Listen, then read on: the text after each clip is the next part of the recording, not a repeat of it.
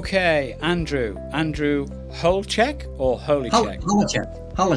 Holecek, fantastic. Holecek. So, ladies and gentlemen, today our listeners, our viewers, we have a very, very, very special guest with an incredible background here on the Silent Ego podcast in association with Zengility.life.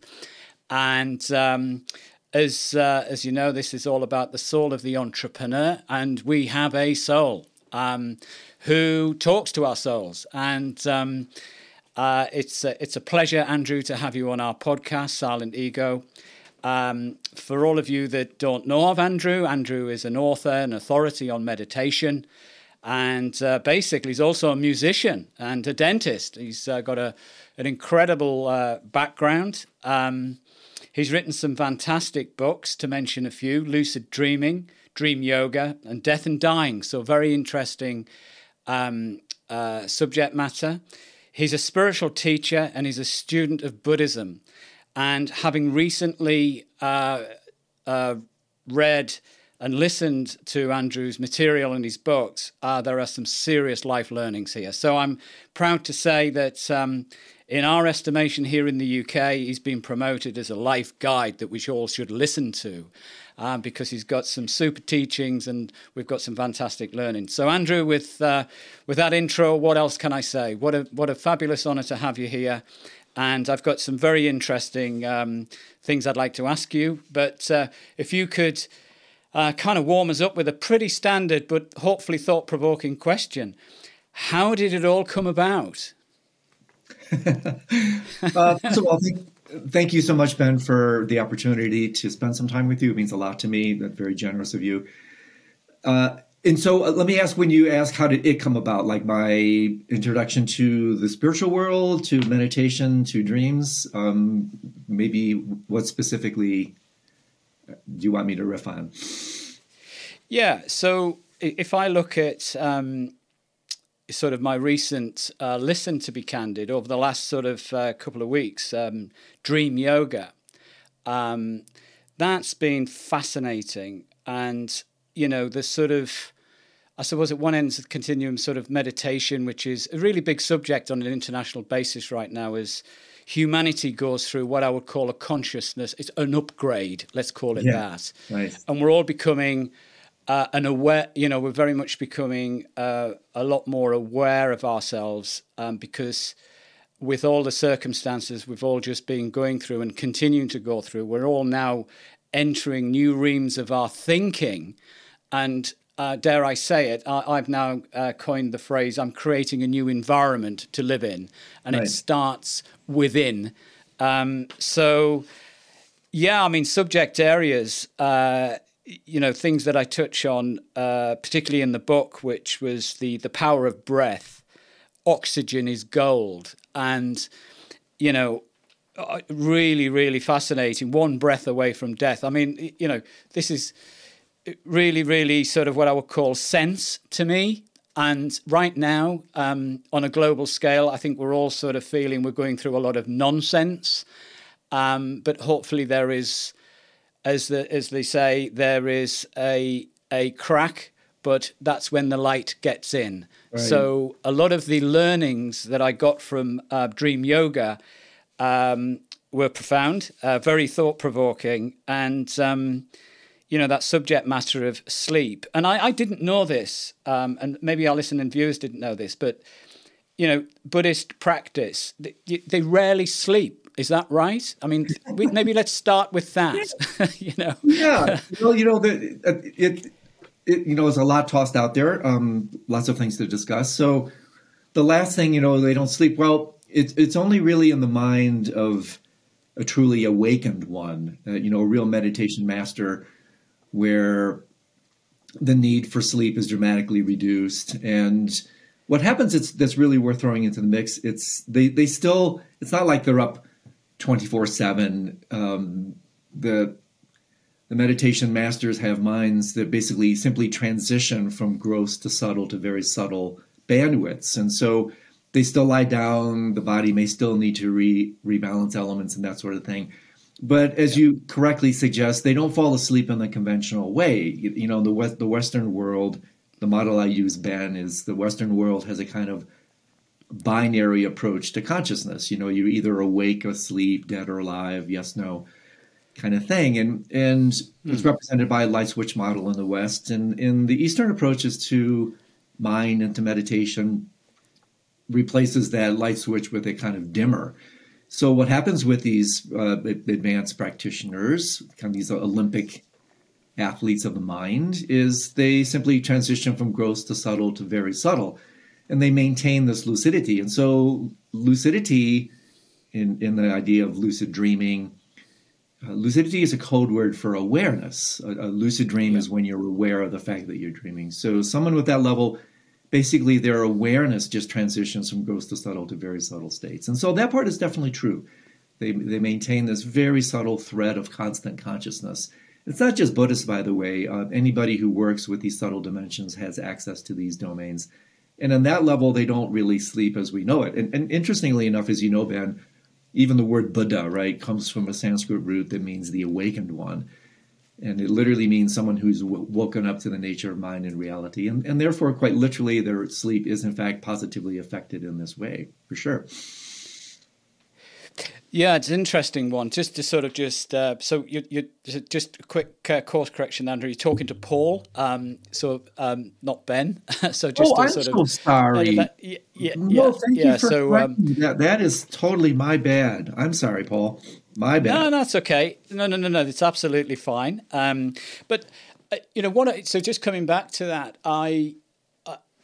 what I really sort of am keen to kind of pull from today in this conversation is firstly coming at it from what we stand for in Silent Ego and Zengility.life, which is our business. We are 100% people-centric, and we're going through this huge change, and, you know, we've been very selective about, you know, unfortunately, we've been very selective about people that we're working with right now, but there seems to be huge change in the way that we're actually going to practice life.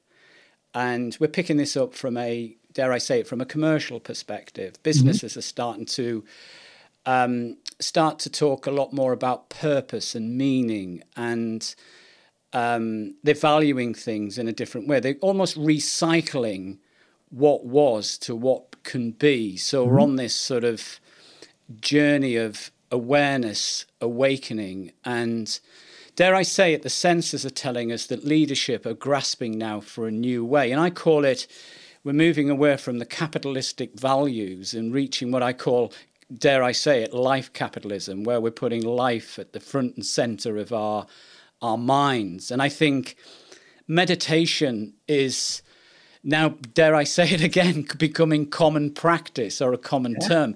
But you've took it to a whole new level, Andrew, and that's what's fascinated me about your books, that, you know, the best is yet to come. Your timing couldn't be better. We're all reaching out now to go in to come out. And I think we've spent too much time out. And, you know, the term that you use, which I was absolutely blown away with, was the dogs and the lion and the stick. And I said it said it all. Yeah. And I'd like to just expand a little bit on that sort of coinage, because it means so much. You know, it's very sage in and I think it was the sage, wasn't it, that sort of expressed the dog and the lion and the stick. Yeah. Thank you, Paul. This is a great set of topics. Thanks for bringing it this direction. So yeah, this is colossally important. I mean, actually, my friend, in the Buddhist tradition, it's of such centrality and such importance that the actual word for Buddhist in Tibetan, Nangpa, means literally insider. And non-Buddhist is literally Chippa. The word means outsiders. And so this is so fascinating to me, exactly as you're suggesting. Even Chardin, you know, the paleontologist, anthropologist, basically talked about how it is that evolution really hasn't stopped. It's just moved indoors. And this is precisely what the meditation trajectories are about.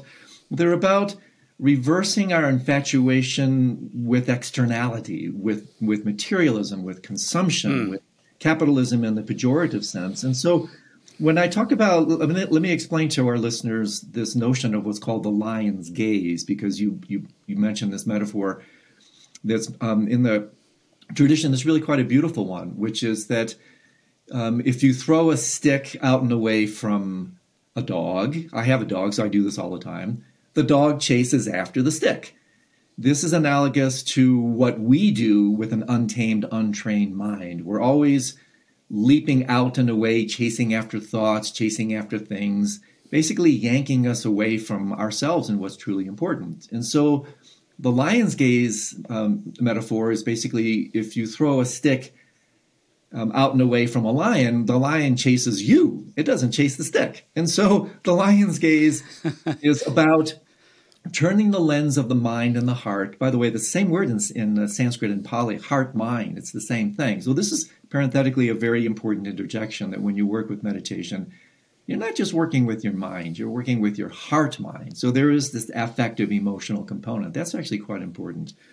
But the really important point here is really, Paul, as you nailed it, even Jung, Carl Jung, the great Swiss psychiatrist, put it this way when he said, he who looks outside dreams, he who looks within awakens.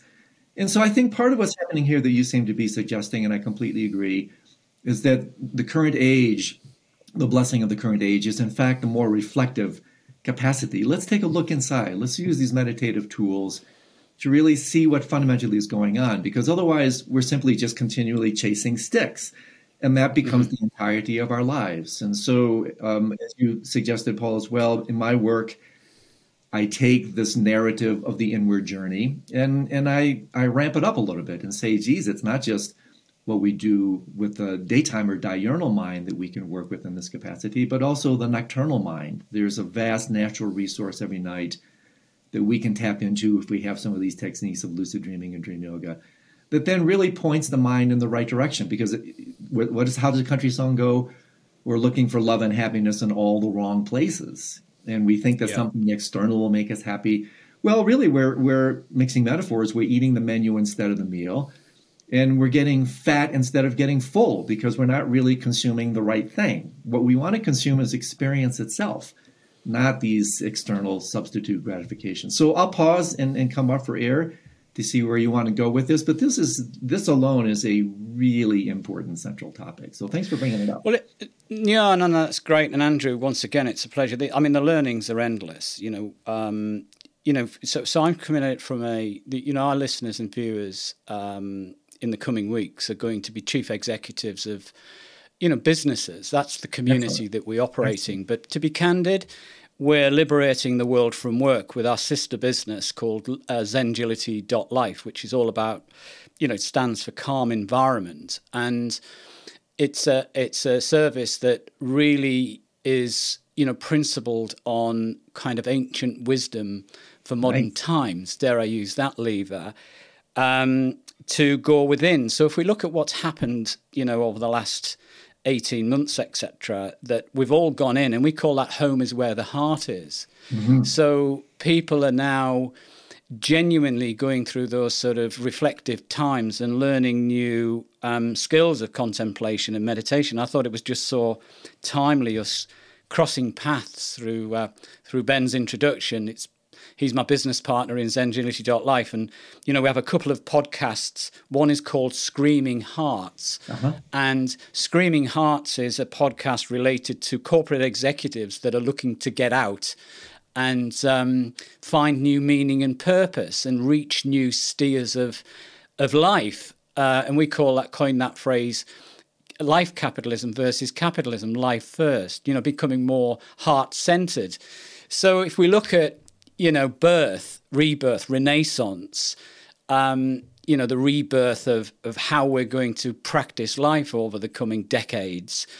This, the insights, Andrew, that genuinely we've learned, and I listened to some material on Lion's Roar over the weekend that you'd participated in, the Buddhist community. And it was, this is all, very linked with how we're going to build new constructs of how we think and create those calm environments, starting with our minds.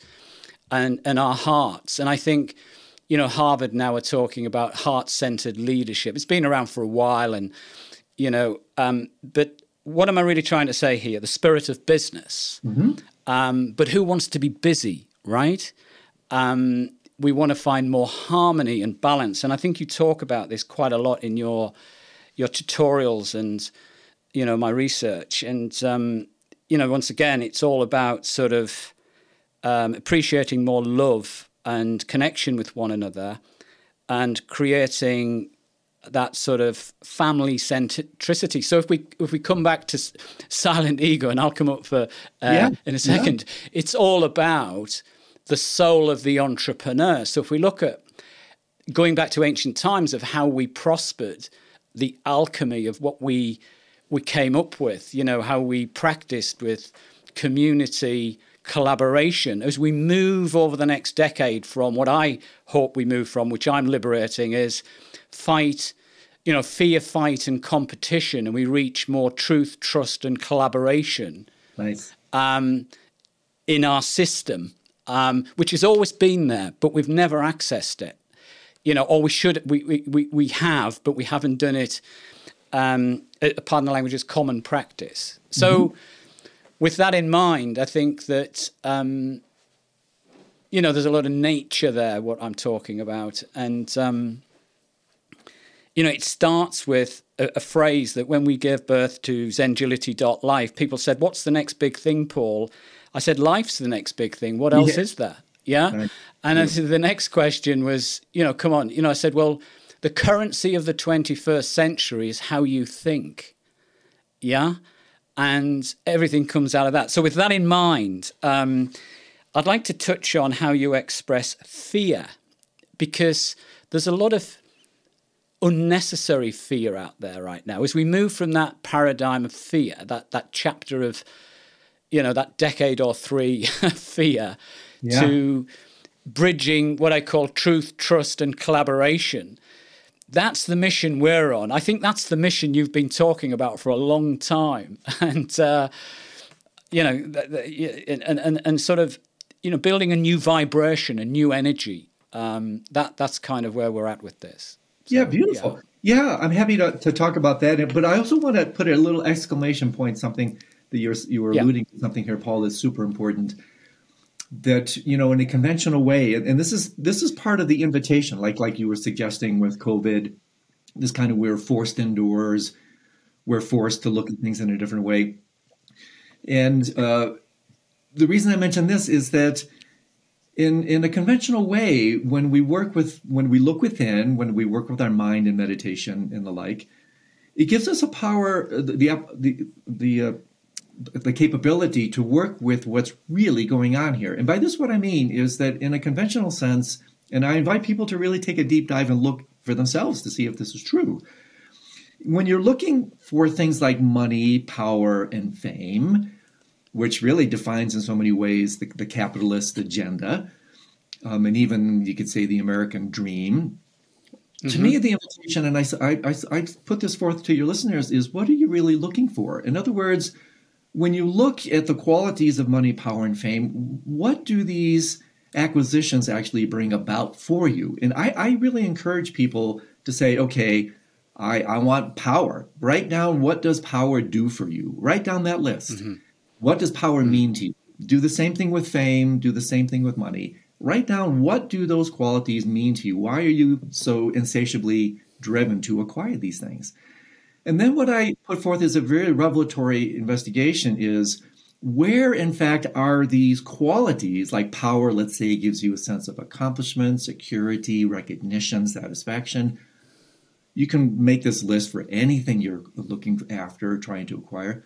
Where are these experiences actually registered? Well, they're registered in the mind.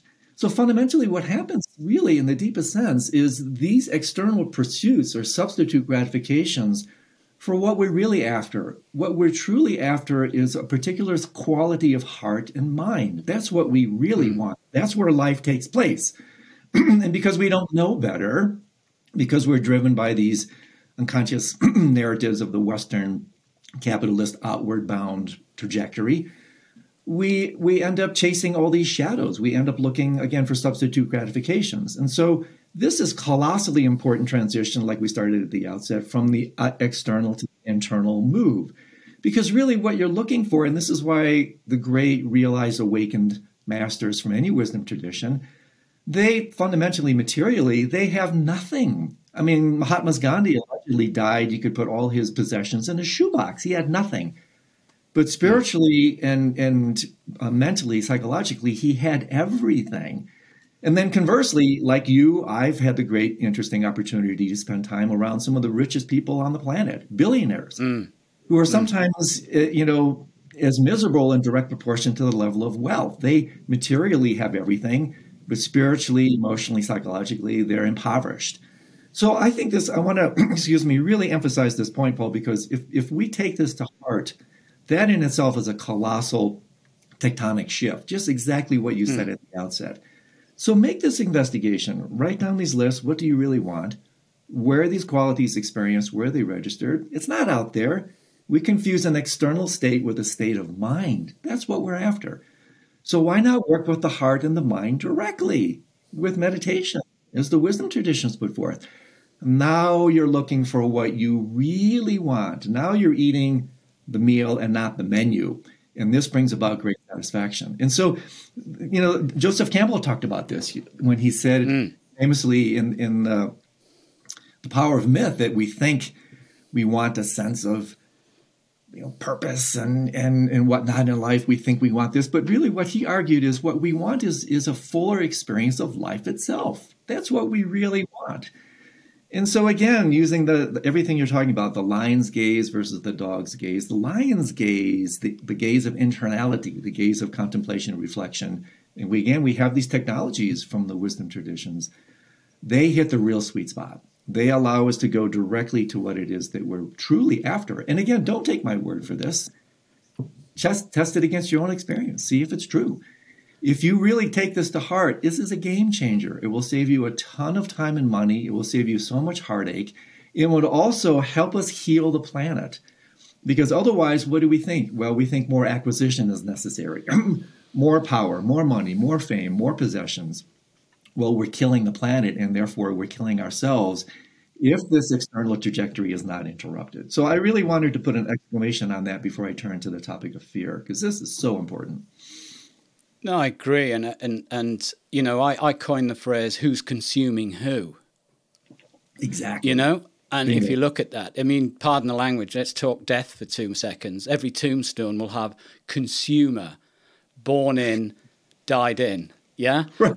And yeah, who's going to, well, how can you change that? So I suppose, you know, I completely empathize and agree with this in the sense that most people we're talking to at exec level right now, which is interesting. Yeah. So this is coming from anecdotal experience and research. The standard executive coming out of the capitalistic environment is saying, I'm looking for now a broader sense of fulfillment and completion. So, you know, there's that sort of, it is now the vibration is now becoming more heart centric. But nice. How do I access it? So coming back to the tools, overcoming the, you know, spreadsheet-driven businesses that have got no soul. So I sold my soul for some antidepressants called a job title and a big salary. You know, that's coming to the end now, and it's evident all over the world. Hopefully, hopefully, and I think that. People are seeing through status anxiety because we're now limited in how we can express our wealth in that respect with, you know, the conditions that have been implemented, etc. So once again, home is where the heart is. Everybody's going in to come back out.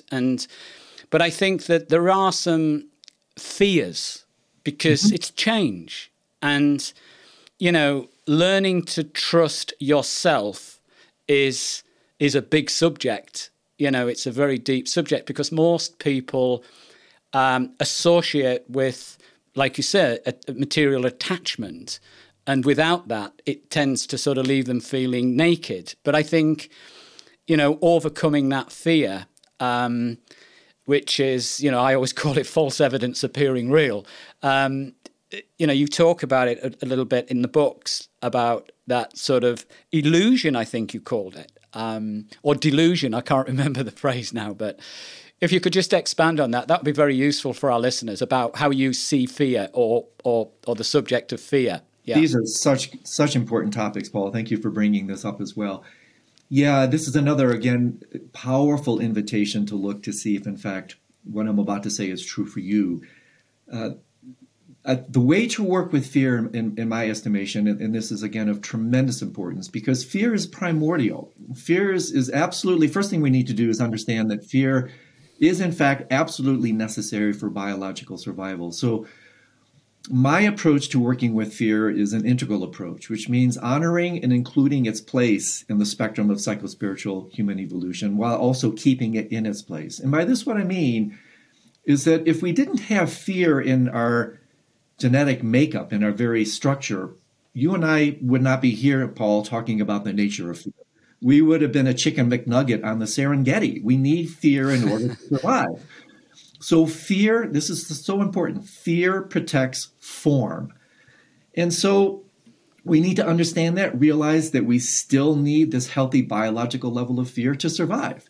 But here's the kicker, is we start to really transcend the limitations of biological evolution. We therefore need to transcend the biological legacy, literally in our DNA, that can really serve to flip evolution into devolution. So therefore, the fear that really got us to this point in human evolution now starts to retard evolution because we become afraid of working into the unknown. We become afraid of losing connection to security, to stability, and the like. And therefore, an integral approach where we honor and incorporate fear where it really belongs and we keep it there. We need to be afraid. When we step out and that truck is coming at us, we need fear to jump out of the way. But then that same fear usurps. It transcends its kind of rightful place, and now it really can hold us back. And so the way to work with fear at this level, Paul, and this is so important, especially on the meditative path, is that if we look at the actual origin of the word fear, comes from a root, F-A-R-E, as in toll. This is really provocative to me. Fear is therefore the toll that we really have to pay for authentic growth. And so therefore, my entire life, and I have lived my life in this way, is that if we define it properly, Joseph Campbell again very famously said, follow your bliss. Yes, that has provisional validity. It's absolutely true. But I think it also has more power, in my estimation, as someone who really wants to grow and evolve in this life. Follow your fear, because fear is always a minion of ignorance. Fear will actually show you where you need to go to grow. And so therefore, if we alter our relationship to this foundational component of the human condition, we can, again, understanding the integral aspect of it, that we need to honor and incorporate it, we can actually use instances of fear and anxiety as opportunities for really authentic growth, because fear is an indicator of where this kind of javelin of our evolution really wants to take us, but our biological legacy is holding us back. So I can say definitely more about this. There's actually some very interesting psychological data brief exercise I can give to listeners, but I just wanted to pause and see if that's landing with you. I think that you know, meeting of minds here, Andrew. I've just sprung when you were talking about the, you know, I've heard fear expressed in so many different ways, but you've just put it in such a way that, you know, it's highly informative for people right now, particularly in the world that I'm serving with Ben, my business partner. There is a lot of fear of change. So an example with Zengility.life, we're helping people, liberating them from the corporate work world into, which is a dependent world, let's call it that, which is offered dependency, to independency. So they want to come away from that to become independent practitioners of their craft, their skills, executive, and then become interdependent with their community. And that's what we're doing. We're saying, you know, you can run a portfolio lifestyle business, and it's all about accessing you. looking at yourself as the trading assets, is to sort of commercialize that. But one of the real hinge points, and I suppose I'm commercializing spirituality here, but one of the hinge points is, and we run thought shops, Andrew, not workshops, thought shops. Oh, lovely. Where, yeah, and maybe we discuss that at some point around fear, because I think that education in itself, or awareness, should I say, is highly thought-provoking. And, embrace it, go with it, because it's an interesting journey. And that's what people are truly looking for, but are denying themselves. So that's another thing that I think you touched on in the book. And I'm going to come back to a subject of mass distraction, which I love, by the way, and ignorance, the subject of ignorance, which we're ignoring the obvious, okay? And this is something I really got, and then just so for the record, I've been listening to your material for a little while over the last few weeks in preparation for meeting you. Thank you. As you do, because I personally, as you can tell, I find the subject matter deeply interesting, and it's really, it's underpinning the way we're going from a business perspective.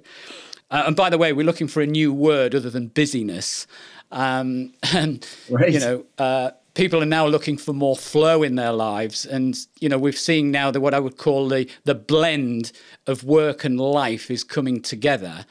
The alchemy of who we are is starting to blend nicely. We call it rose gold, the elements, it's all blending.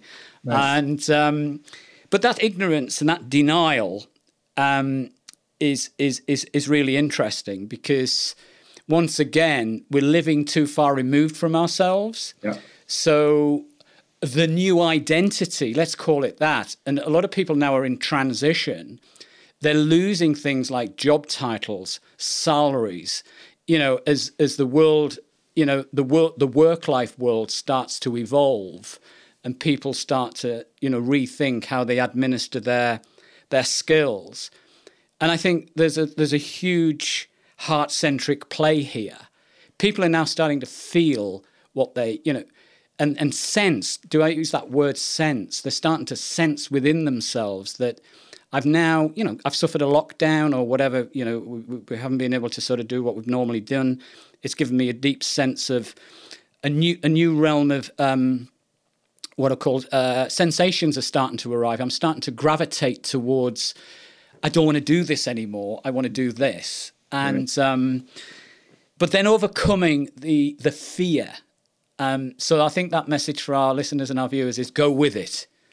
Am I right? Go with it, because it's your biggest teacher. Yes, exactly. So pay attention. The most important thing I recommend here, Paul, for people, and it does take a little bit of courage, actually. And this is why so many contemplative traditions are actually called warrior traditions, because they invite you to look at things that normally we want to put our heads in the sand, we want to run away from. They're warrior traditions because they help you relate to your mind, to reality, instead of from it. And by this, what I mean specifically in relationship to fear is one of the most important things to do to understand is not to try to get rid of your fear, but to establish a new, more sane and integrally informed relationship to it. And so how do we actually do this? This sounds good. Well, geez, how do we do it? Well, if we're armed with this view, then when we feel this fear, we can become intensely curious about it. We can allow ourselves to be with it, to explore it, because these insights that I'm sharing, they come largely from my own personal experience, where I have felt intense fear. I work a lot in the death and dying environment. I've written books on it. And parenthetically, when you talked earlier about fear of change, well, fear of change is just a micro instant of fear of death. I mean, that's what change represents. And so on an archetypal level, what I'm talking about now absolutely positively can go all the way to the great primordial fear, which is the fear of death itself. But I just put that as a side to really invite people to establish a relationship to this inevitable lifetime partner. Don't really try to get rid of it. Don't try to run from it. That's what we basically spend most of our lives doing, basically trying to avoid this fear. Establish a relationship to it. What is it made of? Really pause, reflect. It's a form of what's called analytic meditation. look deeply into the nature of this fear. One thing, Paul, that this reveals that's so interesting is that fear and its kissing cousin, anger, if you look at these two kind of primordial emotions, one common ingredient to both of them is they're highly solid, they're highly concretizing, or the more technical term is they're highly reifying states. And so therefore, understanding that in itself is really revealing, because it shows that when people default into fear, when they default into anger, part of the reason they do it, and they don't know that this is the reason, it's unconscious impulse, is that when you think about fear, you think about anger, it makes you feel really solid. And so that in itself is very interesting. Like, why is that so important to you? What does that actually serve you? From a biological point of view, of course, it serves a great deal, because it allows us to therefore work in a biological way with our so-called external environment. But the invitation here is, look at the nature of this fear. Don't be afraid to go directly into it. Be with it. Establish a relationship to it. And so therefore, when fear continues to arise, you will have a more intimate relationship to this lifetime partner, and you'll understand it. Oh, there's this contraction again. There's this fearful solidifying emotion again. And instead of trying to run from it, you be with it. And then the more you do that, Paul, the more you soften that relationship, the more that fear starts to lose its power over you. And this is where real fearlessness comes from. Fearlessness does not come from getting rid of your fear. Fearlessness comes from going into and through your fear. And in so doing, whoa, this is a big deal. I mean, parenthetically, in the West, fear is so fundamental, you can campaign on it. Look what the previous administration did. It's highly marketable. It's contagious because it's so primordial. And therefore, it's very easy from kind of an egoic perspective to default into that fear sinkhole. And that becomes highly problematic. That will stop you dead in your tracks. That will keep you from making any important change. And it therefore will propel you into a somewhat disingenuous and inauthentic life. And so if you want to really live life with a, not on a pilot light level, but with the gas really on, we really have to establish a relationship to these primordial states of mind, so that they no longer control us, that they no longer limit us. And therefore we live, the great spiritual masters, Paul, and I've had the great good luxury of being around some. One common ingredient that is so admirable that I try to emulate is they really live with a fearless gusto. They live life just full on because they understand so deeply the nature of fear and what it means to be fearless. So does that make sense to you? Does that land with you? Oh, very much so. I mean, the message is loud and clear. Work with it. Relate so to build it. Yeah, work with it. You don't run from it. It could be your best friend, yeah? So learn to embrace. And, I think that is very, very interesting, which genuinely leads me on to sort of, you talk about, and we all suffer this with the age we're in, with... we're backing nature, by the way, versus technology. It's a fine blend of technology, but nature always eats last. So that's the message we have.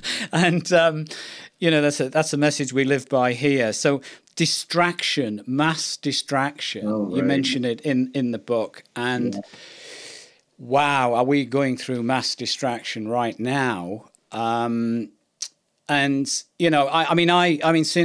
always been, as you probably pick up over the last, quite a number of years, I've followed spirituality, and I've met people like Wayne Dyer and the likes, and I've read and listened to quite a lot of his stuff as well. But I think you take it to a new level, and I think you take it to a very practical level. You don't talk about it. You've got tools and techniques, and I think all of your material, your books, are so insightful. You've been candid. They take a little while to absorb, because you're coming out with what I would call a lot of freshness, and that subject of fear, what I would call blind ignorance. Yeah. Learning new skill. These are all internal sort of skills that I think are really fresh and energizing, which brings me on to, we didn't realize, but you're a musician as well, right? Yeah, and you know, so we talk about, I look at, you know, we're all instruments, we're all playing an instrument, you know, we're all vibrating, we're all giving off an energy. And, you know, I found that quite cathartic in the last sort of couple of years about how, you know, we need to build that resilience through our our energy vibration, you know, that pardon the language, but that protection that, you know, from these sort of like distractions, which brings me on to this distraction, this mass distraction piece. I mean, I'd love you to expand on that, because it's a big subject right now in the world. Yeah, I mean, you're pinging on some really great topics. I just want to say ever so briefly, because I want to return, I think, more practically to this issue of distraction, but I just want to say very briefly that this notion of the vibratory nature of reality is of paramount importance. And just as a sidebar for the deeper divers, dive into to string theory in quantum mechanics, dive into what's called the Spandakadakas, which is a classic vibratory doctrine in Kashmir Shaivism. I just want to throw that for the deeper divers. This notion of reality being made, really the music of the spheres, that fundamentally it is vibratory in nature. Even thoughts are vibrations, atomic particles are vibrations. Everything fundamentally is this kind of symphony. This is such a deep topic, but I just wanted to put a little statement on that just to invite readers to explore this. It's a really deep topic. The distraction thing, Paul, is really another great one. The word, I'm a huge fan of word origins, as in fact, I'm a student of origins altogether. The word literally means to pull apart, distract. And so distraction works. This is exactly what follows a narrative that we talked about that you planted at the outset. Distraction, in fact, is what pulls us apart, out and away. And so when we talked at the outset about the inner versus the outer, well, the distraction narrative is of such centrality, again, that it really, unfortunately, waters down so much of our life, where we're constantly involved with external pursuits. And in fact, in the great wisdom traditions, as you probably know, what's called the Kali Yuga in Hinduism, we are in this dark age. And one of the kind of paradoxical signatures of the dark age is, in fact, our infatuation with artificial light. We're always drawn out and away. And artificial light, it's very interesting, which, by the way, is spreading across the world, light pollution and the thing.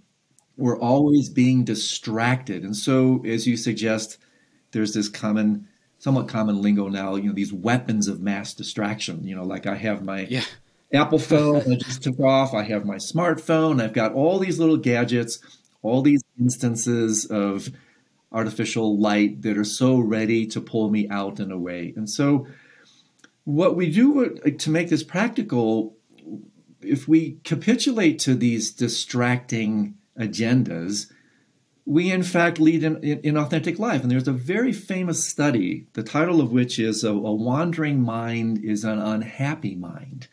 And what they did, this is worth saying, what these scientists did was, using smartphone technology, they pinged people randomly throughout the day and asked them, like, what are you doing right now? What are you thinking?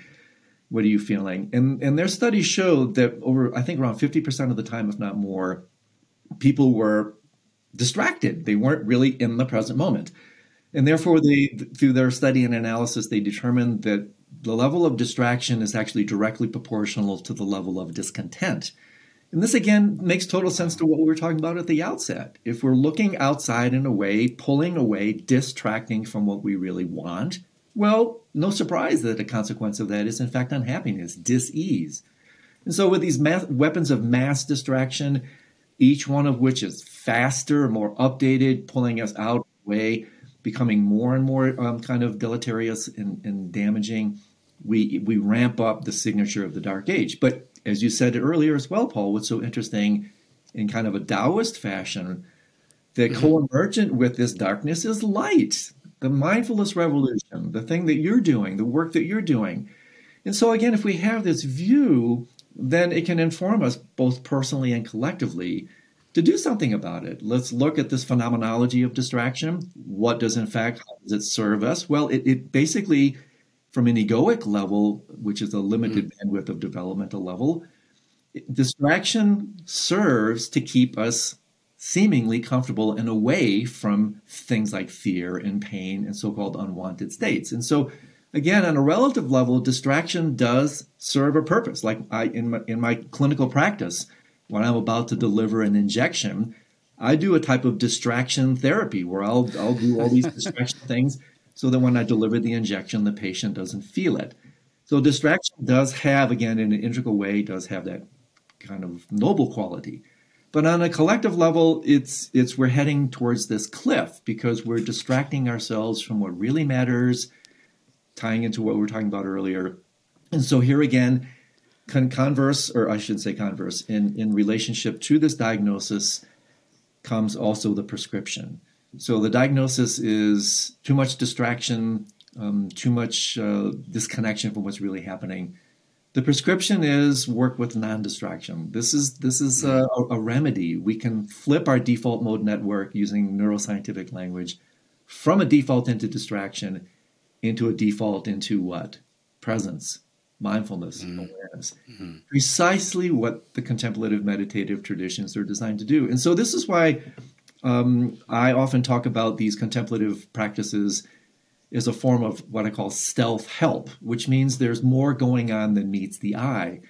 When you're working with these meditations, they can seem, without understanding, pretty esoteric, pretty detached, pretty inapplicable.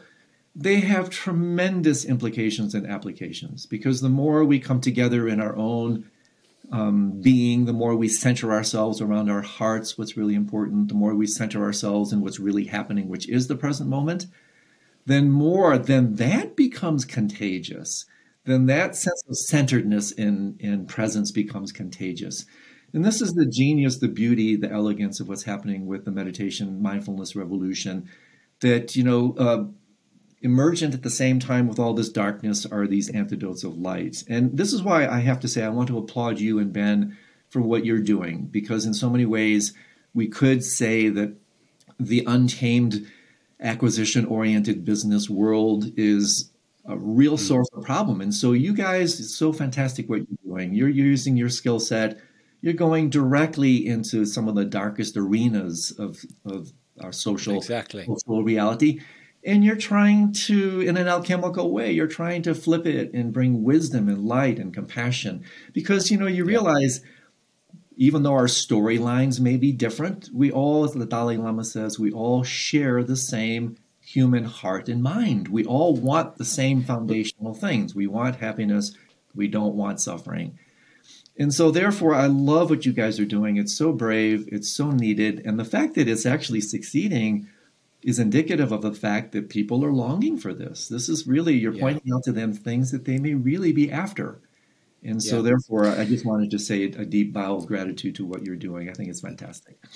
And that's fantastic. And thank you, Andrew. It means an awful lot. It really does. And, we look at our business as a family. And it's all for Zengility particularly was inspired from an epiphany moment I had around the bees, the honey bees. Yeah. And we have a hive. And people are coming and going. And, obviously we're not too happy about the odd wasp that we meet. But other than that, we're here to sort of, bring people into our hive and send them out with their alchemy. So it's, that's the sort of like the view that we're actually taking. But as we sort of come down to closing down, I'm not going to talk too much on this subject because maybe another day. But, when we talk about fear and the link with death, what if that if we, when we die, we wake up, right?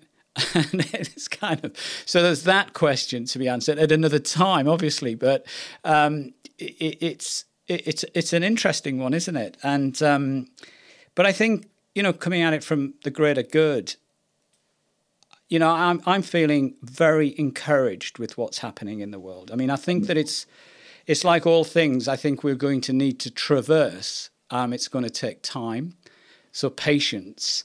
But equally, I think people want what we have, and I think people are reaching in now.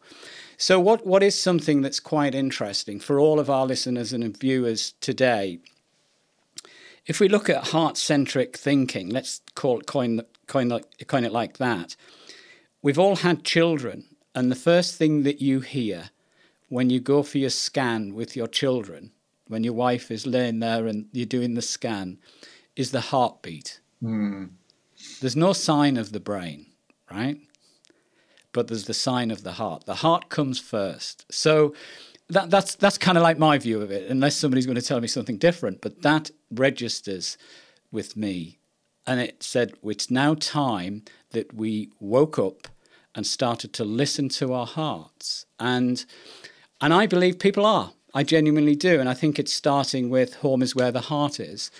And people are now, I coined the phrase kitchen talk. I think people now are having more family-centric conversations in the kitchen. Of what are we going to do? You know, how are we going to do it? You know, with the adversities that some people are actually challenged with. But you've genuinely endorsed with your material that there is a way. And it's always sat within you. It's now learning how to reach it. And I'm going to, come back to some of the Tao, which is principled on simplicity. And, I wrote, something down that I took from your book, strangely enough. I'm not sure whether it was highlighted, but it was something that I felt. And I'm a kind of 4 a.m. riser, so I'm always up in the kitchen, having some coffee and listening to your material. And I'm thinking, so what did I come out of it? Nothing is everything and everything is nothing. Yeah, it was that sort of message I got from your material, which was nice and comfortable. It sort of gave me a sort of a real warm reflection on your material. But look, as we move forward to sort of wrapping our very, I think, hopefully very thought-provoking conversation, and I hope our listeners and viewers have enjoyed this. I've certainly got some learnings, and nobody knows everything, and I certainly feel that dream yoga and lucid dreaming is now part of my, dare I say it, ritual and routine on a daily basis. Nice. Because I found it just amazing. And I recommend everybody, this is genuinely not a plug. This is what it is. You know what we stand for. We've just talked to a real soul who subject matter expertise is second to none, and he's touching all of the great subjects that we all need to learn. And take his guidance. But overall, and I'm sure, Andrew, you can wrap on this, things are simple when you think they're simple, right? They really are, Paul. That's another great point. Fundamentally, this is amazing, really. What we really want is fundamentally very simple. It's actually hiding in plain sight. And so the vast complexity of the modern life is really masking. It's, again, part of this distraction that keeps us away from these very simple agendas that really are, in fact, about the heart and the mind. And so that's one reason these contemplative tools are so beautifully effective and powerful, because they're very simple. And look for yourself. Complexity doesn't stand a chance against simplicity. So these disarming practices really bring us back to centrality, to our heart, to what's really important. And I want to say just a few things here, Paul. Very interesting. When you go to Asia, I spent a lot of time doing volunteer work there. It still never ceases to amaze me. When you go to Asia and people talk about mind, they never point to their head. Never. They point to their heart. Wow. And so really, and also even in deep kind of Indic philosophical approaches, like I alluded to earlier, this is where the mind resides. The mind resides in the heart center. And so like you, I love the optimism that you share, because it's so important. It's so easy to capitulate to the darkness, to the shadow sides. But the wisdom traditions, again, we can learn so much from them, because even though these were brought about by ancient masters and thinkers, contemplatives, thousands of years ago, again, their storylines were different than ours. But the heart-mind is the same. And so therefore, the great wisdom that they put forth thousands of years ago can help us today. And the reason I mention this is that the radical proclamation from especially these non-dual wisdom traditions, sometimes translated that the very nature of the human is basic goodness, that fundamentally within us, we are basically good. Not only that, some traditions say we're actually divine. There's this perfect purity. That's who we really are, Paul. That's who we really are. And so everything else is a distraction. Everything else pulls us away from this utter simplicity, this nobility of our basic goodness, of our really inherent divinity, the purity, the divine within. And so this is a wonderful way to come full circle, to talk about how most of the Western world pulls us out and away from that. That's why there's so much discontent and it's not working, because we're looking in the wrong direction. These environmental crises, the COVID and everything, perhaps they're forcing us to look more deeply. And so therefore we can send the lens of our heart mind back to where it really belongs, to the home, to the center, to the heart. And therefore, lo and behold, we may surprise ourselves to realize, oh my goodness, I already have everything I could possibly want. I already have and possess everything that I could even conceive of wanting. And so therefore, again, we come up to this very simple, but simple doesn't mean easy because there's so much habit going away. This very simple conclusion, just open, relax, rest in the nature of who you are right now, the goodness of who you are right now. And you will come, I as a proponent of these wisdom traditions, you will echo this radical proclamation that, oh my goodness, I already am everything I could possibly want. It's already right here. I just need to open myself to it. So I think it's a wonderful way to come full circle, to close on a note of tremendous optimism and positivity, and also really radical simplicity. That's really, take a look deep within and see if this is not true for you. Yeah. Andrew, it's been a pleasure to have you on Silent Igor in partnership with Zengility.life, the soul of the entrepreneur. You're definitely a soul, and the messages are wise messages. I'm sure our listeners and viewers today have really enjoyed this. Long may it continue. And I always sort of feel the best is yet to come. Isn't it? And just to say, again, I merged you with Ben because you and Ben are of one mind. So exactly. Therefore, that little slip at the beginning was just an intimation that you guys are of one heart and mind. And thank you again, Paul and Ben, for the opportunity to spend some time with you. Again, I applaud so much what you're doing, and it's great to be a small part of it. Thank you.